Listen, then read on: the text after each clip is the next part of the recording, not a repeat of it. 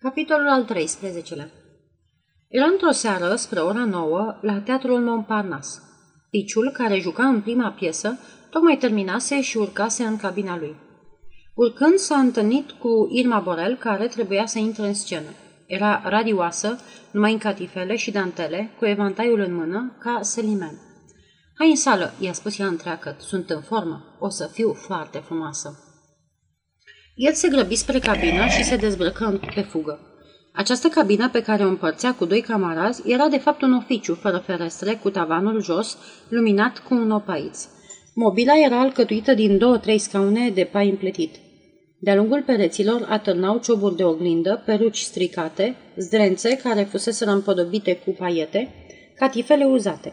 Pe jos, într-un colț, borcanele cu roșu neastupate, pufuri pentru pudră de orez, jumulite de acum. Piciul era acolo de o clipă, pe cale să scape de hanțele de pe el, când auzi un mașinist care îl chema de jos. Domnul Daniel! Domnul Daniel! Ieși din cabină și a plecat peste balustrada scării, întrebă. Ce este? Apoi, văzând că nu primește răspuns, coborâ așa cum era aproape dezbrăcat, îmboroșcăit cu alb și roșu, cu peruca lui uriașă, căzându-i pe ochi. La poalele scării se lovi de cineva. Jacques!" strigă, trăgându-se înapoi. Era Jacques. Se priviră un moment fără să vorbească. Până la urmă, Jacques întinse mâinile și murmură pe un ton blând, înnecat în lacrimi. O, Daniel! Asta a fost suficient. Piciul, emoționat până în adâncul inimii, se uită jur împrejur ca un copilaș temător și spuse încet, atât de încet, încât fratele său de-abia putut să-l audă. Ia-mă de aici, Jacques. Jacques tresări și, luându-l de mână, îl trase afară. O birjă aștepta la ușă. Urcară. Strada doamnelor, în Batignol, strigă mama Jacques. E cartierul meu, îi răspunse birjarul vesel și porni. Jacques era la Paris de două zile. Sosise de la Palermo, unde îl găsise în sfârșit o scrisoare de la Pierrot, care îl căuta de peste trei luni. Această scrisoare, scurtă și fără ocolișuri, îi aducea la cunoștință dispariția lui Daniel. Citind-o, Jacques ghicise totul. Își zisese, copilul face prostii, trebuie să zbor la el. Și, pe dată, i-a cerut marchizului un concediu. Un concediu? bombănise omul. Ai nebunit? Și memoriile mele? Numai opt zile, domnule marchiz, cât să mă duc și să mă întorc. Este vorba despre viața fratelui meu. Puțin îmi pasă de fratele dumitale. N-ai fost avertizat încă de la început? Ai uitat ceea ce am convenit? Nu, domnule marchiz, dar la mine nu merge cu dar. Se va întâmpla și cu dumneata ceea ce s-a întâmplat cu alții. Dacă pleci, pentru 8 zile nu ai de ce să mai revii. Gândește-te la asta, te rog, și haide. În timp ce te gândești, stai acolo. O să-ți dictez. M-am gândit, domnule marchiz, și mă duc. Atunci du-te dracului. După care intratabilul bătrânel își luase pălăria și o pornise spre consulatul francez să facă rost de un alt secretar. Jacques plecase chiar în aceea seară. Sosind la Paris, alergase în strada Bonaparte. Fratele meu este sus?" strigase el la portar, care își fuma pipa în curte călare pe gura fântânii. Portarul se puse pe râs șmecheresc. Ehei, de mult timp a șters-o. Ar fi vrut să o facă pe mutul, dar o monedă de o sută de părăluțe îi descleștă fălcile. Povesti că băiatul de la cinci și cu doamna de la unu dispăruseră de mult timp, că se ascundeau nu se știe unde, în ce colț al Parisului, dar, lucru sigur, împreună, fiindcă negresa cu alb venea în fiecare lună să vadă dacă nu sosise ceva pentru ei. Mai adăugă că domnul Daniel, plecând, uitase să anunțe eliberarea camerei și că datora chiria pe ultimele patru luni, fără să mai vorbim de alte datorii. Bine, zise Jacques, se va plăti totul. Și, fără să mai piardă vreun minut, fără ca măcar să se scuture de praful drumului, porni să-și caute copilul. Se duse mai întâi la tipograf, gândindu-se pe bună dreptate că, întrucât la acesta se aflau depozitate exemplarele din comedia pastorală, Daniel trecea deseori pe la el. Tocmai vreau să vă scriu, i-a zis tipograful văzându-l că intră la el. Știți că prima poliță are scadența în patru zile. Jacques i-a răspuns fără emoție în glas. La asta m-am și gândit. Începând de mâine, voi face un tur pe la librării. Au să-mi dea bani. Vânzarea a mers foarte bine. Tipograful și-a holbat cât a putut de tare ochii albaștri de alsacian. Păi, cum? A mers bine vânzarea? Cine v-a spus una ca asta? Jacques se îngălbenise, presimțind o catastrofă. Ia uitați-vă în colțul acesta, continuase alsacianul, la maldărul ăsta de volume. Este comedia pastorală. De cinci luni de când se află la vânzare, nu s-a vândut decât un singur exemplar. În cele din urmă, librarii s-au săturat de ea și mi-au trimis volumele ca retur. La ora asta, stocul este bun doar să fie vândut la kilogram ca hârtie. Păcat, fiindcă este bine tipărită. Fiecare cuvânt al acestui om cădea ca un baros, drept în creștetul lui Jacques, dar când auzi că Daniel împrumutase bani de la tipograf în numele lui, asta îl puse la pământ. Nu mai departe decât ieri, i-a spus nemilosul alsacian, mi-a trimis o negresă urâtă foc ca să-mi ceară doi ludovici, dar l-am refuzat răspicat, fiindcă mai întâi comisionarul ăsta cu cap de coșar nu mi se părea de încredere. Și apoi, mă înțelegeți, domnule Iset, eu nu sunt bogat și s-au adunat de acum peste 400 de franci pe care i-am dat fratelui dumneavoastră. Știu, îi răspunse mândru mama Jacques, dar fiți fără grijă, o să vă înapoiez în curând banii. Ieșise apoi repede, temându-se să nu-i se vadă pe față tulburarea. În stradă fusese nevoit să stea pe o piatră de bornă. Nu-l mai țineau picioarele. Băiatul, fugit, locul de muncă pierdut, bani de dat tipografului, chiria, portarul, scadența de poi mâine, toate astea zbârnuiau, se învârteau în mintea lui. Dintr-o dată se ridicase. Mai întâi datoriile, își zisese, sunt cele mai presante. Și, în ciuda purtării lașe a fratelui față de familia Pierrot, se duse fără să ezite să vorbească totuși cu ei. Intrând în magazinul fostei case la Luet, Jacques zări, dincolo de tejghea, o față ca șofranul, buhăită, pe care la început nici nu o recunoscut. Dar fața aceea, la zgomotul făcut de ușă, se întoarse și, văzând cine intrase, scăpă un răsunător, e cazul să spunem, în legătură cu care nimeni nu se putea înșela. Bietul Pierrot. Durerea fetei îl transformase în altcineva. Pierrot cel de altă dată, jovial și rubicond, nu mai exista. Lacrimile pe care fetița lui le vărsa de cinci luni încoace îi înroșiseră ochii și îi scofâlciseră obrajii. Pe buzele lui livide, râsul puternic de ieri, de alaltă ieri, făcuse loc de acum unui zâmbet înghețat, tăcut, zâmbetul văduvelor și alamantelor lăsate. Nu mai era Pierrot. Era Arian, era Nina. De altfel, în magazinul fostei case la Luet, numai el se schimbase. Ciobănașii colorați, chinezii cu budihanele lor violete surâdeau în continuare, fericiți, din înaltul etajerelor, dintre paharele de boemia și farfuriile pictate cu flori mari. Supierele durdulii, lămpile din porțelan smălțuit, străluceau mai departe din spatele acelorași vitrine și același flaut răsuna discret din încăperea aflată în fundul magazinului. Eu sunt Pierrot, zise mămica Jacques, întărindu-și vocea. Vin să-ți cer un mare serviciu. Împrumută-mi 1500 de franci. Pierrot, fără să răspundă, își deschise casa, zornăi câteva monede, apoi, împingând sertarul la loc, se ridică liniștit de pe scaun. Nu i-am aici, domnule Jacques. Așteaptă-mă puțin, o să mă duc să-i iau de sus. Înainte de a ieși, adăugă contrariat. Nu-ți spun să urci, fiindcă i-ar face și mai rău. Jacques oftă.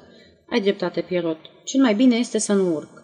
După cinci minute, Sevenul se întoarse și îi puse în mână două bagnote de câte o mie de franci. Jacques nu vrut să le ia. N-am nevoie decât de 1500 de franci. Dar Sevenul insista. Te rog, domnule Jacques, iei pe toți. Țin eu la cifra asta de 2000 de franci. Cu atât m-a împrumutat domnișoara pe atunci, ca să-mi cumpăr un om. Dacă mă refuzi, e cazul să o spun. Nu te voi ierta în ruptul capului. Jacques n-a îndrăznit să-l refuze. A pus banii în buzunar și, dând mâna cu sevenul, i-a răspuns simplu. La revedere, Pierrot, și mulțumesc. Pierrot i-a reținut un timp mâna. Au rămas așa, în tăcere, emoționați, unul în fața celuilalt. Numele lui Daniel le sădea pe limbă, dar, din delicatețe, nu l-au rostit. Tatăl acesta și mămica aceasta își înțelegeau atât de bine necazurile. Jacques își eliberă mai întâi cu blândețe mâna. Îl podideau lacrimile, trebuia să iasă la aer. Sevenul îl conduse până în pasaj. Ajuns acolo, bietul om nu mai putu să-și stăpânească amărăciunea care îi necase inima și începuse să-i spună reproș. A, domnul Jacques, domnul Jacques, e cazul să o spunem.